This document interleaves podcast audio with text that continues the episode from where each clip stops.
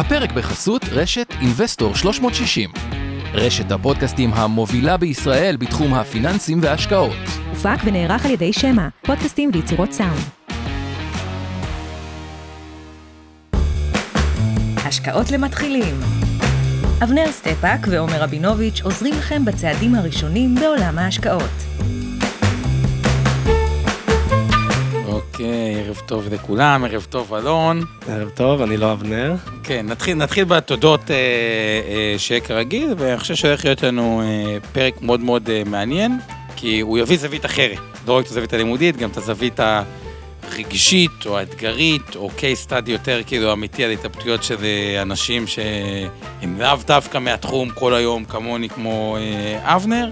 ואני חושב שזו זווית נורא נורא מעניין להיות בה. תודות, אז קודם כל לאבנר סטפק שהיום אה, אה, בחו"ל במשפחה, ואנחנו מפרגנים לו, וכמובן תמיד מאחורי הקלעים ועוזר, עוז גצליק ממיטב שמנהל את השידור, לשיר פלדמן האלופה שעוזרת לנו עם התמלול, מי, למי שעוזר לנו עם התכנים מאינבסטור, עמי ארביב, אור חלמיש ואורן ברסקי, ואורי טולדנה שאחראי על הפודקאסטים, שעולה היום ב... כל הפלטפורמות השונות, אה, אתה יכול למנות אותם אם אתה... ספוטיפיי, על הפודקאסט, גוגל פודקאסט, מאוד מעניין. אה, אז, אה, אז כן, ונתחיל ככה, הדרך שבה חשבתי להתחיל, היא להגיד את הדבר הבא. קודם כל, אני ואלון חברים, מכירים אחד השני כבר... זהו, רציתי להגיד, אנחנו לדעתי ממש ממש עכשיו מכירים יותר שנים מאשר שנים שאנחנו לא מכירים. וזה כן, כולל גיל שנה וגיל שנתיים שלא הכרת עוד, אתה יודע, כן, את ההורים כן. שלך בקושי. בדיוק, אז הוא, גם חבר, גם היה איתי עכשיו ביוון, שזה עוד יותר חידד, כי היינו שם ארבעה זוגות, פחות או יותר אותה עם גילאים, ויוצא לדבר מלא, כמובן, גם על אה, זוגיות, אבל גם על השקעות וכסף ורגשות ופחדים, וכסף וזוגיות, והשקעות וזוגיות, וכאילו, דינמיקות מאוד מעניינות, שאמרתי, וואו, זה כאילו הביא כזו זווית אנושית לפן הזה, שכאילו, חבל שלא אה, קבלו גם את הזווית אה, אה, הזאתי.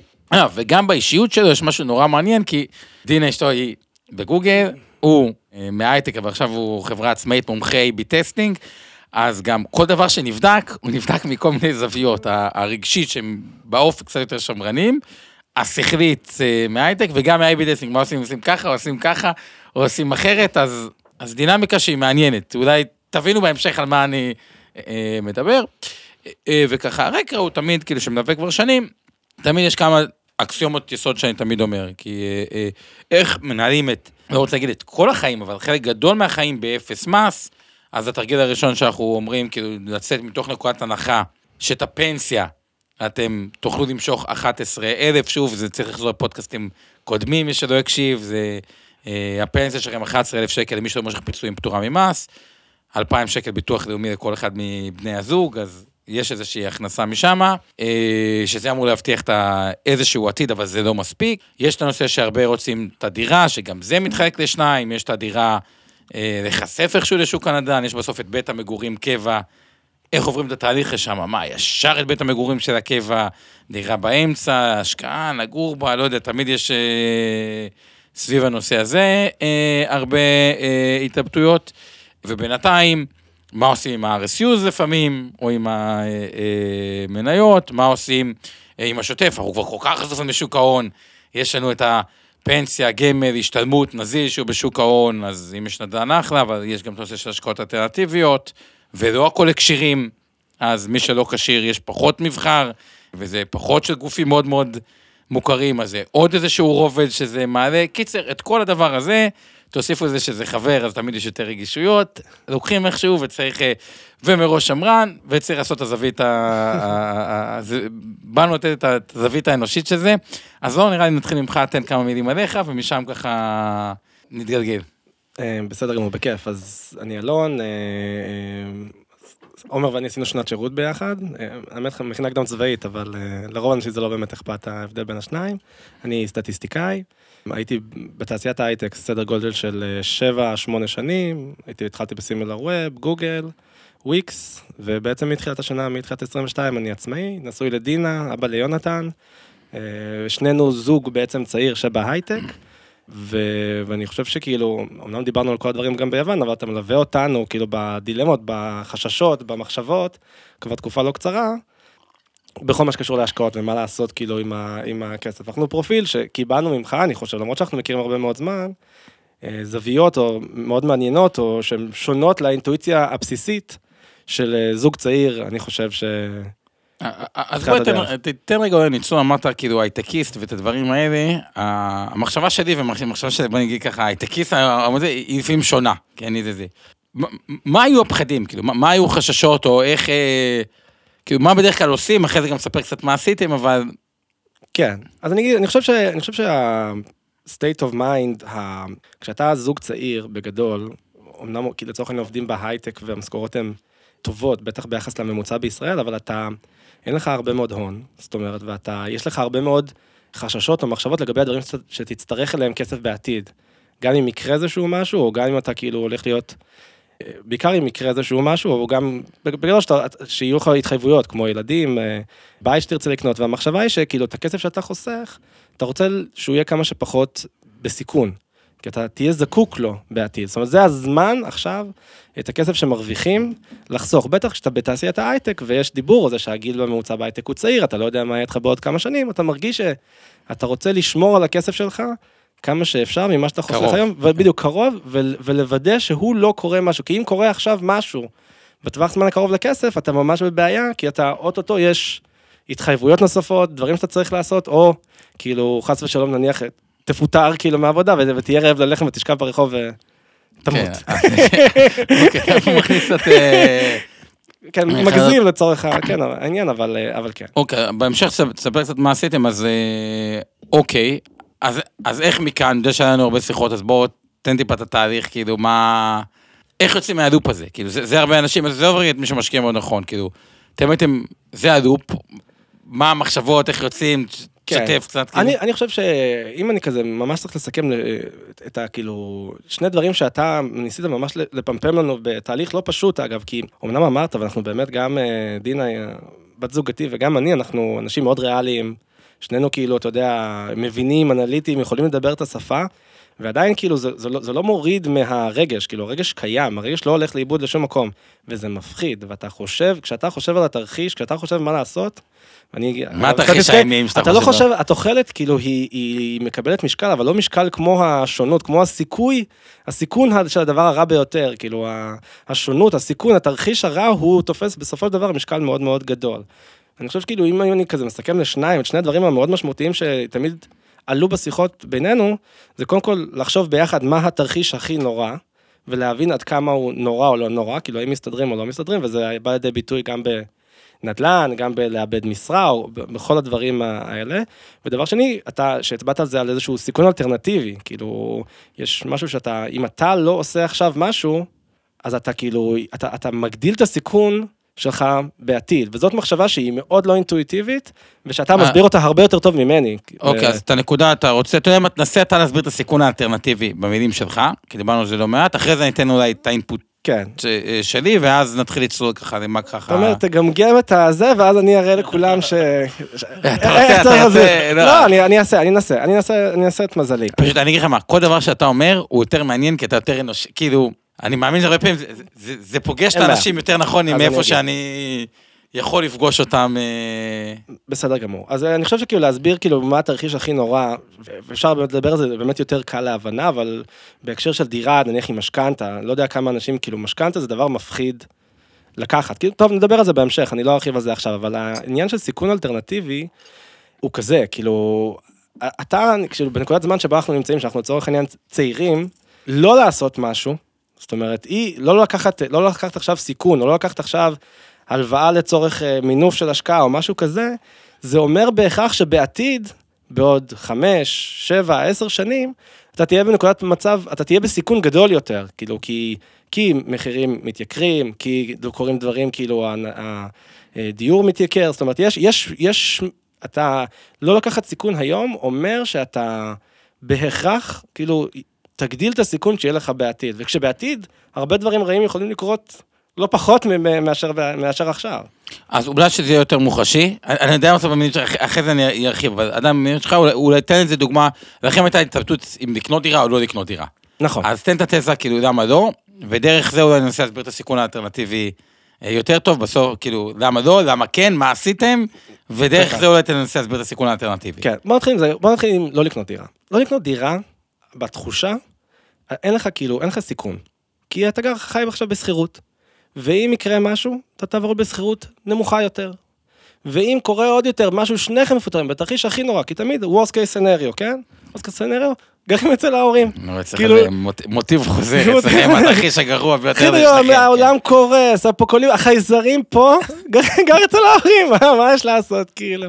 אין, אין דרך לברוח מזה, ואתה אומר כאילו, אבל, אבל אתה לא מרגיש, אתה לא חייב כסף לאף אחד. כאילו בראש שלך, אתה לא חייב כסף לאף אחד, ואתה לא עכשיו חייב לשלם. שכירות, אתה תמיד יודע שאתה יכול לסיים חוזה לפני כן, יכול לעשות משהו, ובנדל"ן אתה אומר, אם אני קונה עכשיו בית ואני לוקח משכנתה, וזה הרבה כסף, כאילו לקחת משכנתה זה, זה חתיכת כאילו, זה לא סכומים שאתה פוגש אותם ב, ביום יום, כאילו זה לא דברים שאתה, כאילו זו החלטה דרמטית, דרמטית, ואתה אומר, אם הבית, אם הנדל"ן ירד, ואם כאילו קורה משהו, ואם אני כאילו חייב הרבה מאוד כסף לבנק, אני יכול, אני עלול לאבד הרבה מאוד כסף, ואני גם כאילו חייב לשלם למישהו כסף כל חודש. זה מאוד מאוד מפחיד. אוקיי, ואז באמת כמעט אה, החלטתם לרדת. כאילו, אוקיי, זה התרחיש של למה... לא, בסוף, מהסצנריו שאתה מתאר עכשיו, שזה נשמע כל כך משכנע, שכאילו, הצופה אומר לו, איך, איך, מה השתנה? כאילו, דרך זה אולי תסביר את העלות האלטרנטיבית, איך הגעת למצב שאתה כן רכשת את הדירה, נעבור אחרי זה גם להשקעות נוספות ודברים נוספים, אבל כאילו, למה כן אז? אוקיי, על- פניו איך שאתה מתאר את זה, יש סיבה טובה למה לא. למה כן, על, בסיס העניין של... לקנות, כן, כן, למה כן החלטתם לקנות? עם בוא, כל בוא נגיד, אנחנו קנינו לפני, אה, לא זוכר, ב- בתחילת הקורונה, בסדר? זה הזמן שקנינו. מי שלא קונה דירה, או מי שאין בבעלותו היום דירה, הסיכון, שזה בדיוק מה, הסיכון האלטרנטיבי הוא שהיום לקנות דירה, העלות היא, היא גבוהה הרבה יותר, לא יודע, רק בשנה האחרונה זה עלה באיזה 17 אחוז, משהו, משהו כזה, מחירי הדיור. כאשר אתה קונה דירה אחת, או יש, כאשר יש בבעלותך איזושהי דירה, שכמובן יש את כל העניין של המיסוי וזה שאתה כאילו, זאת אומרת, מהרבה מאוד בחינות פיננסיות וכלכליות זה, זה החלטה טובה ומושכלת בגלל כל מיני הטבות שיש ל... כן, זה. כמו שאנחנו עושים אופטימיזציית מיסוי, באמת דירה ראשונה יש פחות מס רכישה ואין מס שבח. בדיוק, ואתה רוצה ליהנות מכל הדברים האלה, אבל הרעיון הוא שעכשיו, כאילו, אם אתה מחליט סתם לשמור את הכסף ולא לקנות דירה, אתה בסופו של דבר נמצא במצב הרבה יותר קשה, כאילו, אתה בנקודת פתיחה פחות טובה, מאשר כשיש לך נכס שהוא עולה ביחד עם כל הדיור. אם עכשיו נרצה לקנות, לצורך העניין, דירה אחרת, לשפר דיור, מה שאוהבים להגיד בישראל, אז אתה, אתה כאילו, הערך של הדירה שקנית הוא עולה, ואם לא היית עושה את זה והיית שומר את הכסף, לא יודע, במקום אחר, או בעובר ושב, או משהו כזה, היית במצב פחות טוב, פשוט פחות טוב. לא, אז, אז פה אני רוצה לחדד רגע את הנושא של הסיכון האלטרנטיבי שיוצא לדבר עם הרבה אנשים. אה, שהרבה פעמים אני אומר, להשקיע 100% במניות זה פחות מסוכן מלהשקיע 0% במניות, או להשקיע בנדל"ן זה פחות מסוכן מלא להשקיע בנדל"ן מהבחינה האלטרנטיבית. בוא נניח סתם לצורך הדירה, נגיד קניתם אני דירה... רק, בת- אני רק רוצה, לפני שאתה מסביר על זה, להגיד כאילו שזה, אני שומע אותך מדבר וזה כל כך קשה, כאילו, אני, אני כבר מכיר את הטיעונים ואני גם מסכים, כאילו, אתה יודע, אני כבר עברתי את זה, ועדיין רגשית לשמוע דבר כזה, אתה אומר, קשה, קשה כאילו לקבל כאילו, את, הטענה שאתה עכשיו הולך לטעון, ש- ש-100% מניות זה פחות סיכון מאשר לשים את זה, לשים את זה באפס. באפס, אז רק בוא, בוא נראה את, באמת את, את הטיעון הזה לנדל. בוא נניח סתם דוגמא שקנית דירה בתל אביב, כי יש מלא דירות בתל אביב, בשתי מיליון שקלים, אוקיי, שזה אין, אה, באמת, אבל לצורך ה- ה- הפשטות. אז אם עושים את זה היום, זוג צעיר, לצורך העניין, זה היה עוד לפני שיונתן אה, אה, נולד, אז יש יכולת, בוא נראה מה מרוויחים מזה. אחד, יש יותר תזרים חופשי, כי עוד אין תינוק, או שיש ילד אחד ולא שני ילדים, או שני ילדים ולא שלושה ילדים, כל אחד, מתי שזה פוגש אותו, אז יש יכולת החזר משכנתה יותר גבוהה. זה אומר שהריבית תהיה יותר טובה, הדירה בטוטו תעלה הרבה פחות, כי אפשר לעשות את ה... אפשר להחזר יותר גדול, זה אומר שהריבית יותר טובה, זמן ההחזר יותר קצר, הכל יותר קצר. כלומר, יש בדירה מושג שנקרא מכפיל, האם אני משלם 1.5 מערך הדירה למשכנתה, 1.2, 1.1, מי שאין לו ילדים, ההחזר הרבה יותר גבוה, אז מחזירים את זה הרבה יותר מהר, שמקצרים, בעיקר את החלק של הקל"צ, מי שלא מכיר, הקבועה הלא צמודה, והיא פתאום לא לוקחים אותה ל-30 שנה, ל-14 שנה, היא גם מאוד נמוכה נכון. באופן יחסי, והפריים זה פריים, זה תמיד אותו דבר, זה משלם ל-30 שנה או, או יותר קצר. עכשיו, מה הנקודה היא? בוא נגיד ככה, בסוף, וזה העלות האלטרנטיבית, אנשים בלי ילדים לא חושבים על זה, יום אחד יהיה לי שלושה ילדים, ולא משנה מה אני ארצה לקנות דירה. או שני דירות, כי uh, הפחד הזה בשלושה ילדים, עם, או שני ילדים עם מסגרת, שנגמר לי החוזה ועכשיו אין איפה לגור, הוא כל כך חזק, ואז אומרים, טוב, עכשיו אני צריך. אממה, בשלב הזה, אנשים באמת לוקחים סיכוני יתר, וזה האלטרנטיבית. כי אם הוא קנה דירה נגיד במיליון, בשתי מיליון, מיליון עוצמי, מיליון משכנתה. ועכשיו ערך הדירה לצורך העניין, שלושה מיליון שקלים, אוקיי? זה אומר שמי שרוצה לשדרג את הדירה, נגיד, סתם דוגמא, דירה משלושה מיליון שקלים אה, לחמישה מיליון שקלים, צריך לקחת עכשיו משכנתה הרבה יותר קטנה. מי שלא עשה את זה, כשהוא באמת יצטרך, הוא יפגוש שלוש סיכונים. אחד, הוא יצטרך לקחת משכנתה הרבה יותר גדולה. ב', גם יהיה לו הרבה פחות חיסכון שוטף, כי כאילו, כשהם שכירות, אז הוא יצטרך גם, הריבית שלו תהיה הרבה יותר גבוהה מאותה דירה ראשונה שהוא יכל... אה, חד משמעית, חד אז, משמעית. מקווה שהסברתי את זה, תראה, אני הבנתי, אבל אני כבר שמעתי את זה כמה כן, פעמים. את ה- את הכמה פעמים, אבל, אבל כל הרעיון הוא שאתם נצמדים לנכס שאותו אתם תצטרכו לקנות ב- ב- בעתיד. ואגב, האבסורד הוא, שזה מה שאמרתם, אתם קונים נכס ותקוו שמחיר הנכס ירד. שזה עוד יותר קשה לשמוע, אוקיי? כאילו, הכי קל לשמוע, זה כמו שאני אומר, עוד פעם אני אסביר למה 100% מניות פחות מסוכנים מ-0% מניות, אבל תקוו שמחיר, עכשיו, רגע, ש- רגע, לפני שאתה אומר את המחיר יורד, אני רק רוצה כאילו, תגיד את זה בהקשר של worst case scenario, כי כשאנחנו דיברנו ואמרת את הסיכון האלטרנטיבי, שזה שוב דבר שקשה לעכל, אבל גם אמר, תמיד היינו אומרים, לך, דינה ואני, מה כאילו, אבל מה קורה אם, כאילו, ואחד הדברים שאמרנו, אם, זה מה קורה אם מחירי הדיור יורדים, אנחנו מפסידים כסף, אנחנו עוד יותר מתרחקים מה... מה... וזה היה כאילו אחד מהטיעונים שממש, הסברת לנו למה, למה הוא כאילו דווקא לטובתנו, ולא בהכרח... אה, בדיוק, אז מה קורה? למה אני אומר תקוו שהדירה? נקודת המוצא שלי, ושוב, פה זה מי שחבר'ה יותר צעירים, מי ששיקולים אחרים, מי שבן 60 וקונה דירה להשקעה, רגע, אני שם רגע אה, בצד, למרות שזה עם קשר מסוים של אותו דבר. כי נקודת המוצא שאתם קנים את הדירה, וזה מה שישבנו, שיהיה רגע בחיים שתרצו לשדרג דירה. עכשיו, בדרך כלל, הדירה המשודרגת עולה יותר מהדירה הראשונה. זה אומר שלצורך העניין, אם הדירה הראשונה עולה 2 מיליון שקלים, בשביל לפשט, והדירה המשודרגת עולה 4 מיליון שקלים, והיה עליית מחירים, אז כנראה שהדירה הראשונה תעלה מ-2 ל-3, אבל הדירה השנייה תעלה לא מ-4 ל-5, אפילו מ-4 ל-5 וחצי, כי הכל באחוזים, אבל בסכומים נכון. זה יוצא אה, יותר, במצב כלכלי מאוד טוב, היוקרה אפילו עולה יותר מהממוצע, אבל אני שם רגע בצד. אם המחיר יורד, אז מבחינת כוח הקנייה, לגבי השדרוג דירה, הוא דווקא ישתפר. כי כאילו בזמן הזה חוסכים כסף, כן. והכוח קנייה אה, אה, ישתפר, למרות שלא משנה מה אני אגיד, קנית נכס, עלה, אתה תמיד מחייך, אוקיי? לא, ברור, יותר ברור, מאשר ברור. אה, את הדברים האלה. אבל- אבל, זה דוגמה רק לניהול סיכונים בהיבט הזה, שלפעמים לעשות את הפעולה זה פחות מסוכן מלא לעשות את הפעולה, כי, כי לדחות אותה הרבה פעמים לפגוש במקום יותר כואב או בזמן פחות נוח. אתם לא שותים באפקט הזה, בטיימינג המושלם אה, אה, מבחינת, גם יש אה, עניין של זמן. הרבה אנשים, מתי אנשים, מתי מוצאים עסקה טובה? אתם נגיד מצאתם עסקה שאפשר להגיד עסקה מאוד טובה באופן אה, אה, יחסי, כמובן שגם מחירי השוק. אני חושב שכמעט כל עסקה שנעשתה לפני שנתיים היא עסקה טובה לצורך העניין נכון, כרגע, כאילו, יפה. במצב הנדל"ן בישראל. נכון, אבל מה לוקחים בחשבון, שזה היפה? דווקא בגלל שזוג, תסתכלו על זה, זוג צעיר שאין לכם ממש אילוצי זמן, מקום או, או, או משהו כזה, אתה יכול לתת, אם נפל לך עסקה טובה, אתה יכול לתת לעסקה הטובה. אתה כבר נמצא בתוך שכונה, שהילדים בתוך השכונה רשומים בתוך הגנים, ומפנים אותך משכירות או משהו כזה, כאילו סתם, אני מדבר על התרחיש ה... תרגיש שאין לך דירה ואתה... או אין לך דירה והילדים ואתה כבר רוצה לקבל את הילדים, אתה כבר לא בתרחיש שאתה התקפי, אתה מחפש את ההזדמנות, אתה מחפש את המשהו טוב שבא לך ליד. אתה כבר מצומצם לאזור מסוים, לשכונה מסוימת, ויכול להיות שבטיימינג הזה, המחירים שם בדיוק עולים. בעלייה, או אין הזדמנות טובה שם, או שזה, ואז גם אתם בתוך ה... יותר נטייה לשלם את המחיר המלא, ופחות יכולת ללכת לחפש על המחיר או היה- למצוא את ה- את ההזדמנות הטובה. ההזדמנות הטובה, שזה עוד איזושהי נקודה ככה. כן, אני רוצה אבל להגיד עוד נקודה שדיברנו עליה, כאילו לא מעט, כשדיברנו על תרחישים רעים, כאילו קודם כל אמרתי לך, שאמרת לי למה לא לקנות דירה מקודם והסברתי, ואמרתי שהפחד שיקרה דבר ואנחנו חייבים כסף לבנק ונצא מה... נצא מהבית ולא יהיה לנו איפה לגור ונגיע להורים והכל, ואז, ואז דיברנו על מה קורה ב... כאילו, את- אמרתי, בשכירות אם זה קורה, יש לך כאילו לאן ללכת, אתה בסדר, אתה לא חייב כסף לאף אחד. אבל אז נהיה לנו את השיחה הזאת של מה יקרה אם, ואנחנו כאילו מגיעים למצב שאין לנו עבודה ואין לנו כזה, ויש עכשיו משכנתה שצריך להחזיר.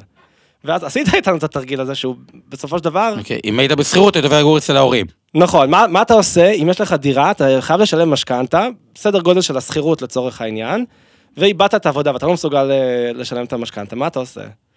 אתה עובר לגור אצל ההורים, כאילו, נכון. אתה, אתה עושה... ואז שכירות, תשלם את המשכנתה, אתה עושה. את הפעולה. כאילו, כן, ועכשיו, כאילו, ואז אמרנו, ומה אם אף אחד לא רוצה לגור בשכירות? כאילו, אז אמרת, תקשיבו, אלף שקל פחות, י- מישהו יגור, כאילו, בסופו של כן, דבר. אה, ואז אתה מבין, כאילו, ה- כי, כי בסופו של דבר, כש, כשאתה בא לקנות דירה, הפחד הזה מול המשכנתה, מול הסכום המטורף שאתה רוצה לבקש מהבנק ולחלוק איתו איזשהו זה, הוא נורא נורא, נורא מפחיד, אבל כשאתה פתאום חושב על התרחישים השליליים של ירידת ערך הנכס, או של, לא יודע, איבדנו את העבודה ואנחנו עכשיו חייבים להביא כסף לבנק, אם עד יש לך דירה והכל ושכירות, אז אתה... יפה. אז זה החלק של הדירה, בוא נגיד סימן הוביל הדירה וזה, בוא נדבר על שאר הכסף. איפה הבעיה בשאר הכסף בהרבה אנשים? תיאורטית, הכל מושקע בשוק ההון. הרי הפנסיה, שוק ההון, הגמל, שוק ההון, ההשתלמות, שוק ההון. יש את הנושא שעוד רגע נדבר עליו, פוליסת חיסכון, מינוף, מינוף הוא דבר שלאנשים מאוד קשה לשמוע, אולי רגע... מאוד קשה, אה, מאוד ת- קשה. תרחיב, נרחיב על הנקודה הזאתי. אה, ואינטואיטיבית, אתה אומר, רגע, אני לא צריך להשקיע עוד כסף בשוק ההון, מעבר, גם יש את קופת גמל להשקעה, שמי שעושה אותה בשביל לקבל, כי אותה אפשר למשוך באפס מס כפנסיה, אבל אינטואיטיבית מרגיש שיש, אוקיי, הרבה בשוק ההון, ה-RSU זה בשוק ההון, גם אה, צריך לציין, ואיך את ההשקעות האלטרנטיביות. עכשיו, השקעות אלטרנטיביות, אם לקחנו דירה, ומגורים את כל הפחדים האלה, עוד יותר קשה. השקעות אלטרנטיביות הכשירים, אולי יש ברנדים מאוד מאוד גדולים, ללקוחות הלא כשירים, שזה רוב המאזינים שלנו, בכלל 99 אחוז מהאנשים, יש גם פחות אפשרויות. אז בוא רגע, אולי שווה להגיד מהזווית שלך, ופה, הנושא של המינופים, בין אם קרנות השתלמות, פוליסות, את השיקולים, למה כן, למה לא, ובכלל, אתה, מה בדקתם בהשקעות האלטרנטיביות, על מה הלכתם, למה, מה הפחדים, מה השיקולים, נשמע. מהזווית שלך. קודם כל, אתה מדבר פה על שני דברים שהם הולכים, יכולים ללכת ביחד, אבל זה עניין גם של השקעות אלטרנטיביות וגם של אה, מינוף. עכשיו, אני חושב, הברנדה שבה אנחנו נמצאים, הסביבה של הייטקיסטים, כאילו, בסך הכל מכירים את שוק ההון. אנחנו גם עובדים בחברות בהייטק, חלק מהחברות נסחרות, חלק לא. יש איזושהי, אה, או לומדים כלכלה, לצורך העניין תואר ראשון, זאת אומרת, יש איזושהי, איזושהי הבנה של איך מתנהל שוק ההון. ושיש ירידות בשוק ויש עליות בשוק, כאילו, אני מרגיש שאנחנו, יחסית רמת החינוך בעניין הזה, האוריינות הפיננסית היא, היא די טובה, היא הרבה, לפחות יותר טובה לצורך העניין ממה שאני חושב דור מעלינו, כאילו, לפחות היו האנשים המקצועיים, בתחושתי, כן, אני לא ממש, לא באמת באמת יודע, אבל שוק ההון זה משהו שהוא יחסית מוכר ובטוח, וגם אם אתה יודע שאתה ב-S&P 500, שזה כאילו, אתה יודע, הדבר המסוכן שאתה מכיר שיורד ועולה ויש לו איזושהי תשואה היסטורית מסוימת, זה כזה כל אחד שמכיר משהו ידע להגיד, להגיד לך משהו על זה. יש לך איזושהי רמת ביטחון, שגם שזה עולם עם תנודתיות, אתה פחות או יותר זה סביבה מוכרת. השקעות אלטרנטיביות זאת לא סביבה מוכרת. כן. אגב, גם נדל"ן למגורים, עסקה, נדל"ן להשקעה בארץ, או נדל"ן למגורים, גם מוגדר כאלטרנטיבי. זה לא משהו שהוא אינטואיטיבי ב-day כן. to day, רק בתוך זאת דירה, זה משהו בתוך האלטרנטיבי, יותר אה, פשוט לעכל אותו. כן, כן, אגב, גם בנדל"ן, בסופו של דבר זאת החלטה מאוד דרמטית שאתה שם אותה על דירה אחת, כאילו, אתה, יש תמיד את הפחדים של אם מה קורה לבניין, אם לבניין הזה משהו, אם בונים פה משהו, יש פה איזה שינוי של... אה, זאת אומרת, יש הרבה דברים שיכולים לקרות בסביבה אחת, ולקנות דירה זה לשים הרבה מאוד ביצים ב... ככל במקום שאני אחד. שומע אותך יותר חרדתי, אני רק מבין את גודל ההישג ש... חד משמעית גודל זה, כן. ההישג, חד משמעית גודל ההישג. כן. לא, בכלל, גם הקונספט שאתה אומר, היינו מאוד מושקעים בעיקר בשוק ההון, ולהגיד בכלל, צריך בעצם לבזר סיכון ולהיות בהשקעה אלטרנטיבית, זה לא משהו שהיה טבעי או ברור, כאילו, כי, כי שוב, זה משהו שהוא לא, שהוא לא, מבחינתנו לא היה, לא היה מוכר אה, בכלל. עכשיו, העניין של מינוף, ו- וזה גם קצת מתחבר לעניין האלטרנטיבי, שאני מכיר הרבה מאוד סיפורים על, אה, על, אה, על נפילות, כאילו, אתה, או על אנשים שכאילו התמנפו, ואיבדו את הכל. יש, יש סיפורים כאלה, אגדות כאלה, והמחשבה לקחת הלוואה בגיל כזה צעיר לטובת השקעה, זה ישר מתחבר לך לכאילו ל... אוקיי, ברגע שקורה ירידה, אתה כאילו, אין, הלך עליך, אתה ברחוב, עובר לגור אצל ההורים, ו... וזהו, כאילו, וזה, וזה, ה... וזה המצב, כאילו, זה מה שהולך להיות. אוקיי, אז קודם כל, איך, איך, אה, בסוף החלטתם על זה, כאילו, כמו שבדירה של איזושהי משכנתה, גם כנגד הקרנות השתלמות, הפוזיט, זה לא סוד, ההלוואות הן די זולות, גם היום אחרי היסטורית, גם היום אחרי עליית הריבית, זה עדיין הלוואה, אז היה יותר זול באחוז וקצת, עכשיו נגיד שלושה אחוזים, עדיין יחסית זול, אז איך התגברתם על זה? כאילו, יש גם נושא של תזרים, כאילו, שחוסכים כסף, רק אסביר איזה עיקרון אחד, מה זה בעצם מינוף למי שיש לו תזרים חיובי? שזה שונה רגע ממינוף ממי שזה. זה בעצם יש שתי החלטות. בוא נגיד בן אדם חוסך עשרת אלפים שקל, שלושת אלפים שקל בחודש, אלף שקל בחודש, עשרת אלפים שקל בחודש, לא משנה כמה כל אחד. אז נגיד זה או שהוא מחכה שלוש שנים, צבר נגיד 100, 200, 300 אלף שקל ואתה משקיע, או שלוקח היום 300 אלף שקל, ועכשיו הוא יודע שהוא יצבור את אותם 300 בשנים. זה, זה להקדים, זה קצת, אה, אגב, קצת מזכיר נדל"ן, או שקונים היום ונצמדים מחירי הנדל"ן, או שחוסכים וכאילו לפגוש את המחיר העתידי. מה כן גרם לכם, איך כן החלטתם לקחת בסוף מינוף, בין מה למה התלבטתם, ומה עשיתם בסוף ולמה? אוקיי, אז קודם כל, אני חושב שהדבר באמת, וציינת אותו, שהוא הכי חשוב, בטח, כאילו, לצורך העניין, לזוג צעיר שנמצא בהייטק, זה להבין שיש תזרים שהוא יחסית כאילו יציב, וגם אם הוא ירד בתקופות לצורך העניין קשות, וניהלנו תרחישים של מה קורה אם מפוטרים, גוגל עכשיו מפטרת, לא יודע, 20 אחוז, 30 אחוז מהעובדים מפוטרים, וכאילו, להבין שכאילו, גם אם תהיה ירידה, כמו שבדירה, אם אתה כאילו חייב לעבור, לא יודע, אצל ההורים, אתה, אתה יכול גם למצוא עבודה אחרת ולרדת בשכר, כאילו, וכל עוד יש לך מרג'ין, כל עוד המינוף שלך הוא לא גבוה במיוחד, אז גם אם אתה לוקח הלוואה לטובת השקעה, מתמנף בעצם, ויש לך איזשהו החזר חודשי, לא משנה הריבית, והיא עולה או יורדת, כלשהי, בסופו של דבר זה כמה אלפי שקלים בחודש שאתה צריך לשלם, זה הפחד, כאילו, ולא יהיה לך את זה. גם אם אתה תתנמך, כן, תתנמך ב, ב, במשרה שלך, עדיין כאילו זוג בסך הכל יחסית מגודר. ברגע שאתה מבין את הדבר הזה שה-Worst case scenario הוא לא כאילו שנינו בלי עבודה כאילו ואין מה לעשות, אלא כאילו יש יש רמת ביטחון יחסית טובה ביציבה באיזושהי רמה של יכולת החזר, אז אתה יכול לקחת, כאילו להרגיש יותר בנוח, לקחת סיכון, זה דבר אחד שמאוד מאוד עזר כאילו בשיחות שניהלנו, והדבר השני, אני חושב זה ששאלנו אותך כאילו מתי זה יותר מדי. כאילו, כי, כי אתה יכול להתמנף גם באינסוף כסף, ואתה אמרת, אמרת, יש חסם עליון.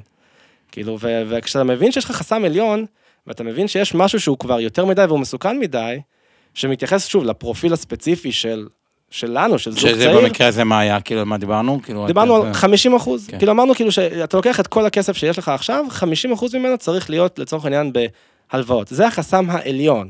וכשאתה מבין את הדבר, עכשיו, משכנתה, מי שלא יודע, כאילו, אתה יכול לבוא גם עם הון עצמי של 25 אחוזים בדירה הראשונה. זאת אומרת, אתה, שם לצורך העניין המינוף הוא מאוד מאוד גבוה. גבוה, כן. כן, המינוף הוא מאוד מאוד גבוה, אבל יש עוד מלא דברים, יש לך קרנות השתלמות, יש לך כאילו אם אתה מסתכל על כל הנכסים שלך mm. ואתה עושה את כל החישוב הזה, וזה משהו שלא עשינו עד שלא ניהלנו שיחות מאוד רציניות לגבי זה, אתה פתאום מתחיל להבין, אוקיי, כמה מהכסף שלי הוא באמת, כאילו, בהלוואה ממונף. בדיוק, מה, בדיוק, כי קרנות השתלמות זה לא ממונף, אגב, את הפנסיה אני שם בצד, כי זה לא נכס בר מימוש, אבל RSU לצורך העניין זה לא ממונף, אפשר תמיד למשוך כאילו במקרה...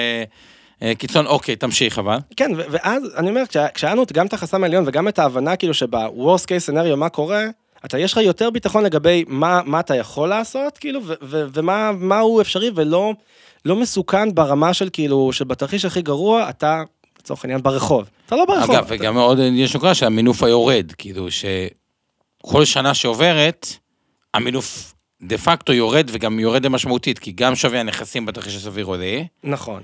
אתה גם משלם משכנתה, משלם משכנתה, חוסך עוד כסף, כאילו כשהכל ורוד או כשהכל בסדר, כאילו זה מאוד מאוד מהר מצטמצם, כאילו. מצטמצם כאילו מאוד אה, אה, מהר, שאנשים גם את זה לא לוקחים בחשבון.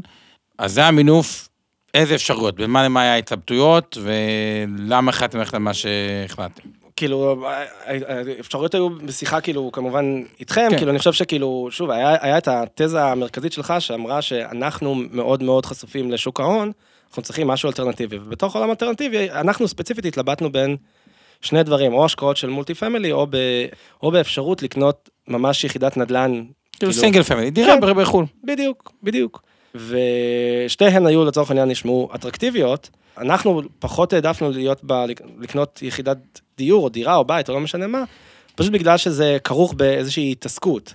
ואנחנו, אני, במיוחד עכשיו כשאני עצמאי, כאילו, וגם דינה שהיא עובדת משרה מלאה, בכל זאת, ויש לנו התחייבויות אחרות, אתה לא רוצה, כאילו, אתה בסופו של דבר, לא רוצה למצוא את עצמך, אה, לא יודע, מקבל אימייל ש... לא יודע, יש בעיה עם הרעפים, צריך אה, לאטום את הגג, או לא יודע, כאילו, כן, ברור שיש כן, חברה כן, שמטפלת בזה, אבל... כן, התעסקות. אתה לא רוצה התעסקות, אתה לא רוצה את הכאב ראש הזה, כאילו... עליך. אז פה באלימינציה הלכתם עם עסקת multi family מפוזרת אגב, בין כמה multi family שונות, שהרעיון באמת בגדול בהשקעות אלטרנטיביות זה נגיד המינוף על ה-2%, שהתשואה תהיה יותר מ-2%, שזה נשמע מעט, אבל פתאום אומרים בהשקעות, ברור שזה יותר מ-2%, אבל יש הבדל בין הקונספט של כאילו, זה אמור לעשות מעל 2% או 5% או 10% או 15% לשנה, לבין כאילו, שזה נשמע אינטואיטיבי, כן, נדל"ן על פניו, אמור לעשות יותר מזה, אבל בין לעשות הפעולה של המינוף ולעשות פעולת השקעה, זה, זה שונה. כאילו, הקונספט נורא ברור, אבל כאילו לעשות את זה, זה לא תמיד כזה פשוט. כאילו, תקן אותי אם אני טועה. לא, כאילו, לא פשוט בכלל, כי, כי אתה בסופו של דבר, כשאתה לוקח מינוף, והמינוף הוא, הוא ספציפית, כאילו בהלוואה הוא יכול להיות גבוה, כאילו, 80 אחוז לצורך העניין על הכסף שהשקעת, זה מאוד מאוד מלחיץ, כי אתה אומר, אם סתם אתה, כל ההשקעה של הנדל"ן הולכת לאיבוד, כאילו אתה, אין לך כסף, נגמר לצורך העניין הכסף, ו- וגם שיחות כאלה, או אם שוק ההון לצורך העניין נופל, אז אתה, אתה שוב מוצא את עצמך בבעיה של אתה כאילו כל מה שעשית הוא... יש את הפחד שהכל יימחק אם אחד מהם זה, ו- ודווקא כאילו, בגלל שזה בשוק ההון ספציפית, כאילו ב... לא, לא עשינו מסלול מאוד מסוכן, ו- ו- ואין קורלציה מוחלטת בין שוק הנדל"ן לבין שוק ההון, אז דווקא יש פה משהו שהוא, יש פה בסך הכל סיכון, כאילו גידור של סיכונים די, די סביר, כאילו.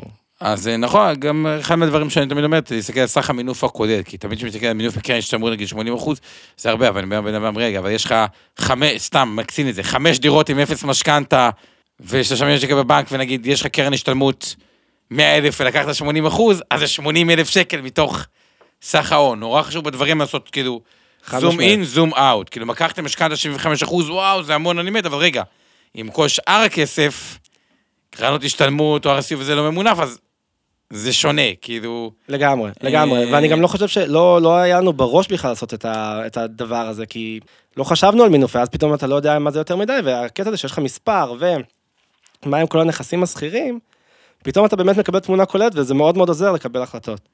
אז זהו, אז אני רוצה רגע לצייר פה רגע איזשהו אה, אה, רובד אחד, ואז נדבר אולי, רגע, ניקח את אה, אלון ודינה בלי ידיעתם רגע לעתיד, ונבין את הסיכון העתידי. אז איך שאני רואה את זה, ה-life cycle של כאילו משפחה נורמטיבית או רגילה במדינת ישראל, הוא, הוא בצורה הבאה. באו חתונה, חסכו קצת כסף, אוקיי, בצורה כזו או אחרת, קצת יותר. חתונה לא חוסכים אגב, כל מי שמתחתן, שלא יחשוב שהוא... תלוי בהורים, תלוי בהרבה גורמים, תלוי באורחים. תלוי. כן. את הדברים האלה, אבל בואו לצורך העניין, חסך קצת. כנראה שדירת החלומות, יש פער מסוים בין דירת החלומות שלו לבין מה שיכול להרשות עצמו, והדילמה תמיד כאילו לקנות, איך אני נחשף לשוק, או מגורים, לדברים האלה, כאילו עם הפער הזה. יהיה רגע בחיים שהוא רוצה לשדרג את עצמו, אוקיי? וזה חלק אחד בחיים, שתוך כדי החלק הזה יש כמה דגשים שלתפיסתי מאוד מאוד מאוד חשובים. לנסות לעבור את החלק הזה בלי למשוך פיצויים, כי אם מישהו חס וחלילה מפוטר וזה ומשך את הפיצויים, גם הפנסיה שלו תהיה יותר קטנה, וגם קונסים אותו בפנסיה, כלומר, יש איזה פטור על הפנסיה שהוא מאוד מאוד חשוב, שמי שמשך פיצויים, תכלס, איך אומרים לזה במילים אה, טובות, מדינת ישראל, אה, כאילו, קוראים אותו, אוקיי? זה, זה אני אגב מכיר שהפיצויים נלקחים היום בכל החישובים האקטואריים, זאת אומרת, כשמנסים לחשוב כמה כסף יהיה לך כדי לחיות בפנסיה, כאילו כן. הפיצויים זה, זה חלק מהחישובים, לא, לא לוקחים את זה בחשבון כאילו זה, נכון, זה פנסיה. אבל מה שאנשים יודעים שעל הפנסיה אתה משלם משהו די. ואם אתה משך את הפיצויים, ו- ויש עוד איזה רובד, כאילו, על 6,000 שקל במדינת ישראל לא משלמים מס שולי, כי נקודות זיכוי, זיכוי, גבר אישה. Uh, uh, ואם לא משכת פיצויים, יש לך עוד 4,000 שקל שאתה לא תשלם עליהם מס. עכשיו, וואלה, חסכתי לפנסיה, לא בא לך לחלוק את זה עם מס הכנסה בהכרח, כאילו, בפרישה, אז בגלל זה uh, חשוב, אז לנסות לא למשוך את הרובד הזה. ואם אפשר, בגלל שזה גילאים צעירים, כן להפקיד בכל זאת משהו לקופת גמל להשקעה. למה אני אומר את זה? כי, כי גם סכום לא גדול, עצם זה שאפשר להוציא את הקופת גמל להשקעה באפס, זה, זה אחלה, זה נכס. כלומר, קופת השקעה אה, של בן אדם בגיל, אה, ניקח אה, 35, גם אם הוא הפקיד, או, אתם יודעים מה, נקצין את זה. ילד סיים צבא 21, כדי להראות את הפואנטה.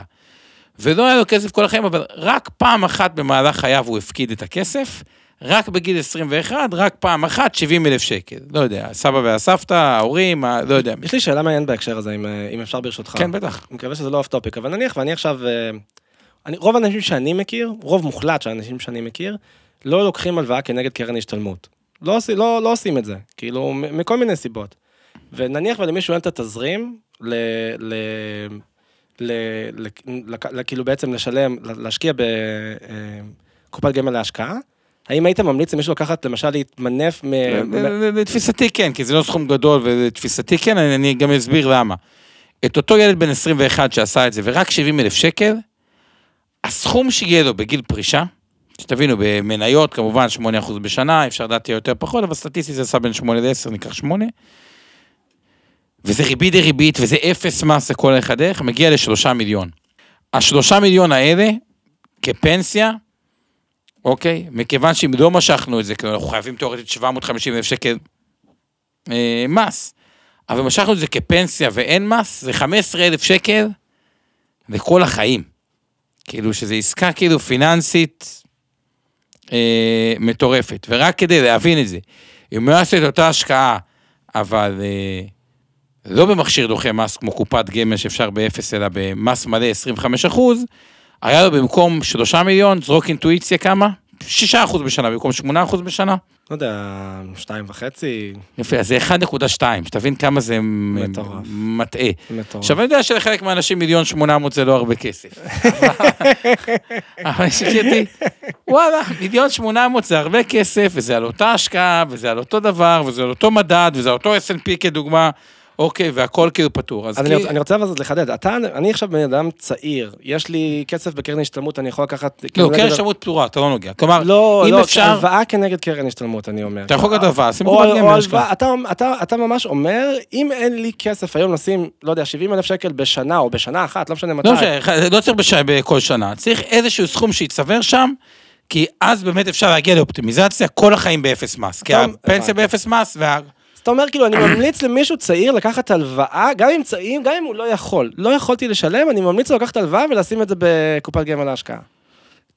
שוב, שמע, צריך למדתי לראות, משהו. זה צריך להיות מסך ההון, מסך הדברים, מסך ברור, הדברים. ברור, בסוף ברור. הכל חוזר לסך ההון. כלומר, כן, כן, בסוף אם כן. יש לו דירה, בלי משכנתה, 2 מיליון שקל, וקרן שמות 100 אלף, הוא מפרט, ברור שייקח. ברור שייקח, הבנתי, ברור שייקח. בסוף תמיד ההסתכלות צריכה להיות מסך ההון, אבל כן, כן. הבנתי. בגדול, אה, כן. ואז אני אומר ככה, אם אפשר להגיע, כלומר, מבחינת אני מחלק החלק הראשון של החיים, ואז אני רגע אגע, לא לא נעשה את זה כבר בפודקאסט הזה, נשמור את זה בפודקאסט אחר, אולי מישהו אחר שנעשה את אותו תהליך של ה... נקרא הרובד הראשון של החיים, הרובד השני של החיים, אבל ככל שניתן להגיע לדירה ראשונה, בלי למשוך פיצויים, אוקיי, ואת ה... להישאר עם הפנסיה, ועם רובד קטן של קופת גמל להשקעה, מצבכם באופן יחסי טוב מאוד.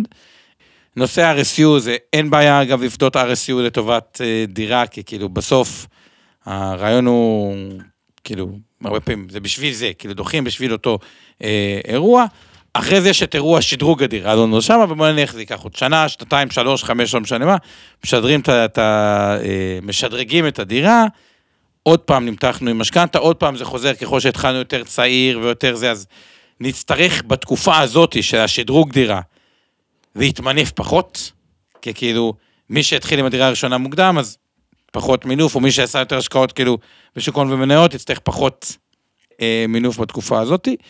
ואז, וזה כבר נשאיר לפודקאסט הבא, כי את הפודקאסט הזה די הגענו לסיומו, עוברים לשלב הבא בחיים, שהוא, הופ, הסיכון השתנה. מהסיכון מהמרדף, מהילדים, מהלהגיע לבית מגורים הקבוע שלנו, הסיכון הוא, הופ, בלי להרגיש שאנחנו בגיל 40, 42 או 45, ואתה אומר, רגע, יכול להיות שבעוד 15 שנה, או שאני לא אהיה רלוונטי לשוק התעסוקה, או בעוד 10 שנים, או שכבר לא בא לי לשוק התעסוקה, ואומנם בתכנון הזה הנחמד, אוקיי, בגיל 67 יש לי פנסיה כי הפקדתי מגיל צעיר ולא משכתי פיצויים, אז גם יש לי פנסיה, ואולי עשיתי טיפה קופת גמל השקעה, אז כאילו, אפילו יש לי איזושהי השלמה לפנסיה, אבל אני עדיין צריך לחיות ממשהו בין גיל 55 ל-67. זה 12 שנה, זה לא מעט כסף.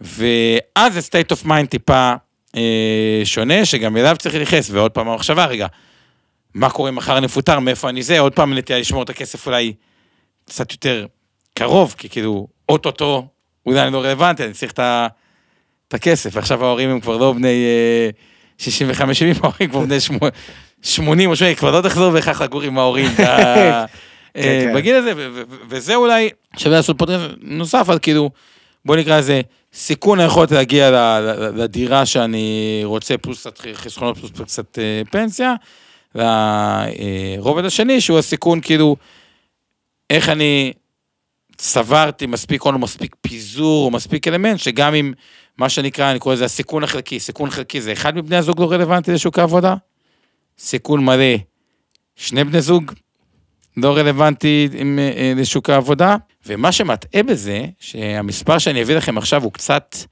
כאילו הוא מדכא, הוא אפילו מאוד מדכא, אוקיי? אבל רק כדי להבין את זה, שעשרת אלפים שקל לחודש, אוקיי? מגיל 57 עד תוחלת החיים להערכתי תהיה ב-90, אוקיי? אז זה עשרת אלפים שקל, כפוי 12, כפול מגיל 55 עד גיל 90 זה 35 שנה, כפול, יש עליית ערך של מדד, נגיד שלושה אחוז, אז ניקח אחוז וחצי, כי זה רק חצי מהתקופה, את הדברים האלה. גם, גם עשרת אלפים שקל בחודש, שזה לא מעט כסף, אבל זה, זה גם לא... כאילו, זה עדיין, כאילו, זה, זה סכומים שאנשים מוציאים, אוקיי? אז זה דורש, עוד פעם, ולא להיכנס לדיכאון, יש השקעות, יש דברים שעושים את זה, יש תזרימים, יש פנסיה, יש כל מיני דברים כאלה. אבל רק כדי להבין, מגיל 55 עד גיל פרישה, כל עשרת אלפים שקל לחודש, שאני עושה איזה איזושהי הצמדה למדד, כי, כי, כי מחיר הכסף נשחק עם הזמן, צריך שבעה מיליון בשביל זה. כלומר, אני לא בטוח שהבנתי את ה... כאילו, את, את אני, הטענה. אני אסביר. אם אתה אומר, רגע, אוקיי, אני עכשיו, כל מה שאני צריך זה מגיל 55 עד גיל 90, עשרת אלפים שקל לחודש מהחסכונות שלי. הבנתי, אוקיי. אז אתה לוקח עשרת אלפים שקל בחודש, כפוי 12, כפוי 35 שנה, כפוי 1 נקודה, כאילו כפול כל 1 ה- וחצי, כאילו בתקופה, כי איך הכסף נשחק, כלומר, כשהיינו בבית ספר, כל הדואר עלתה 7 שקלים. או 8 שקלים. ארטיק עלה שקל. כן, ארטיק בשקל. אני קניתי- יפה. אני קניתי ארטיק בשקל. לא יודע כמה הוא עולה היום, אבל הוא כנראה עולה יותר. אז הדברים האלה. אז מה שעשינו אה, בפודקאסט הזה, הוא דיברנו, אה, וקודם כל תודה ששיתפת אה, בשמחה, בשמחה. ככה את הדברים, אז זה בעיקר היה כאילו, אוקיי, איך, יש את החצי, את החציון הראשון של החיים. פודקאסט הבא נדבר על החלק השני, יש את הבין לבין את השדרוג דירה נגיד, זה היה עד הקטע לפחות, אבל אתה יכול לשתף מהתחושה שלך היום, סתם כדי לשמוע באמת. כשעכשיו אתה שומע את אה, מחירי הדיור נגיד עולים ואתה צמוד, כי כאילו, איך התחושה הכללית, כאילו משהו כזה שכאילו, לא, לא, לא יודע, ת- תן, תן, תן סיכום שלך, סיכום שלך או טיפ שלך הצופים כאילו מהראייה שלך, ועם זה ככה, תן כן. משפט ונסיים. אז אמרתי, זה בלי שום קשר, אני חושב, לעסקה, כאילו, כאילו, לעסקה הספציפית שאנחנו עשינו, כל מי שקנה נדל"ן, כאילו, בשנתיים האחרונות, והוא כאילו היום, אתה יודע, רואה את כל מה שקורה, הוא, הוא מרגיש לכל הפחות נינוח. אתה יודע, לכל הפחות נינוח לדעת שהוא כאילו, גם אם הוא רוצה לשפר דיור, אתה כאילו, אתה... אתה, אתה לא, לא הלכת צעדים אחורה, כאילו, גם אם זה יהיה עוד טיפ-טיפה יותר אבסולוטית, יותר כסף, אתה, אתה, היה לך איזשהו גידור, איזשהו משהו. שהגן עליך. בטח שזה, אתה יודע, תחושה טובה ונעימה, ובטח גם כשעברנו תקופות, אה, אתה יודע, היו חששות, יש עכשיו גם תקופה, אולי חושבים שאולי יהיה מיתון, ואתה כאילו, כשאתה עובר תרחישים כאלה ואתה רואה שהכל בסדר, אז אתה כאילו, אז תחושה היא גם טובה, וגם רמת הביטחון עולה ביכולת להתמודד עם תרחישים לצורך עניין שהם הם, הם, הם, הם בעצם התרחישים הפחות חיוביים, אבל בינתי- בינתיים זה תחושה טובה, כן, אתה היא. טובה, היא בהחלט טובה. גם היה לכם טוב בהשקעה אלטרנטיבית, אז כאילו, סך הכל אחלה, אני רק אגיד, אין, זה דוגמה לדרך אחת, אותה דרך יכולה להיות על ידי להשקיע פשוט 100% לפעמים, מניות יכול להביא לפעמים לאותה תוצאה, כלומר, רק אז צריך לקחת בחשבון בתכנון, אוקיי, אני לא אקנה דירה, בדיוק אם יש קצת ירידה בשוק, אני אתזמן בין קניית הדירה שלי לבין שוק עולה, אוקיי? אבל גם יכול להביא תוצאה, כלומר, אין בהכרח דרך לגמרי אחת, אבל פה זה היה דוגמה לדרך אחת שהיא אה, אה, נכונה, מהבחינה הזאתי. עד כאן אה, אה, להפעם. תודות, תודה, אתה רוצה אתה להגיד? עוד פעם, אבנר, תודה לך, לצוות, אור חלמיש, עמי ארביב, עוז גציק ממיטב דש, אורן ברסקי, תודה לך, טולדנו, שיר פלדמן אלופה על התמלול. התמלול. ביי בינתיים. הפרק בחסות רשת אינבסטור 360. הופק ונערך על ידי שמע, פודקאסטים ויצירות סאונד.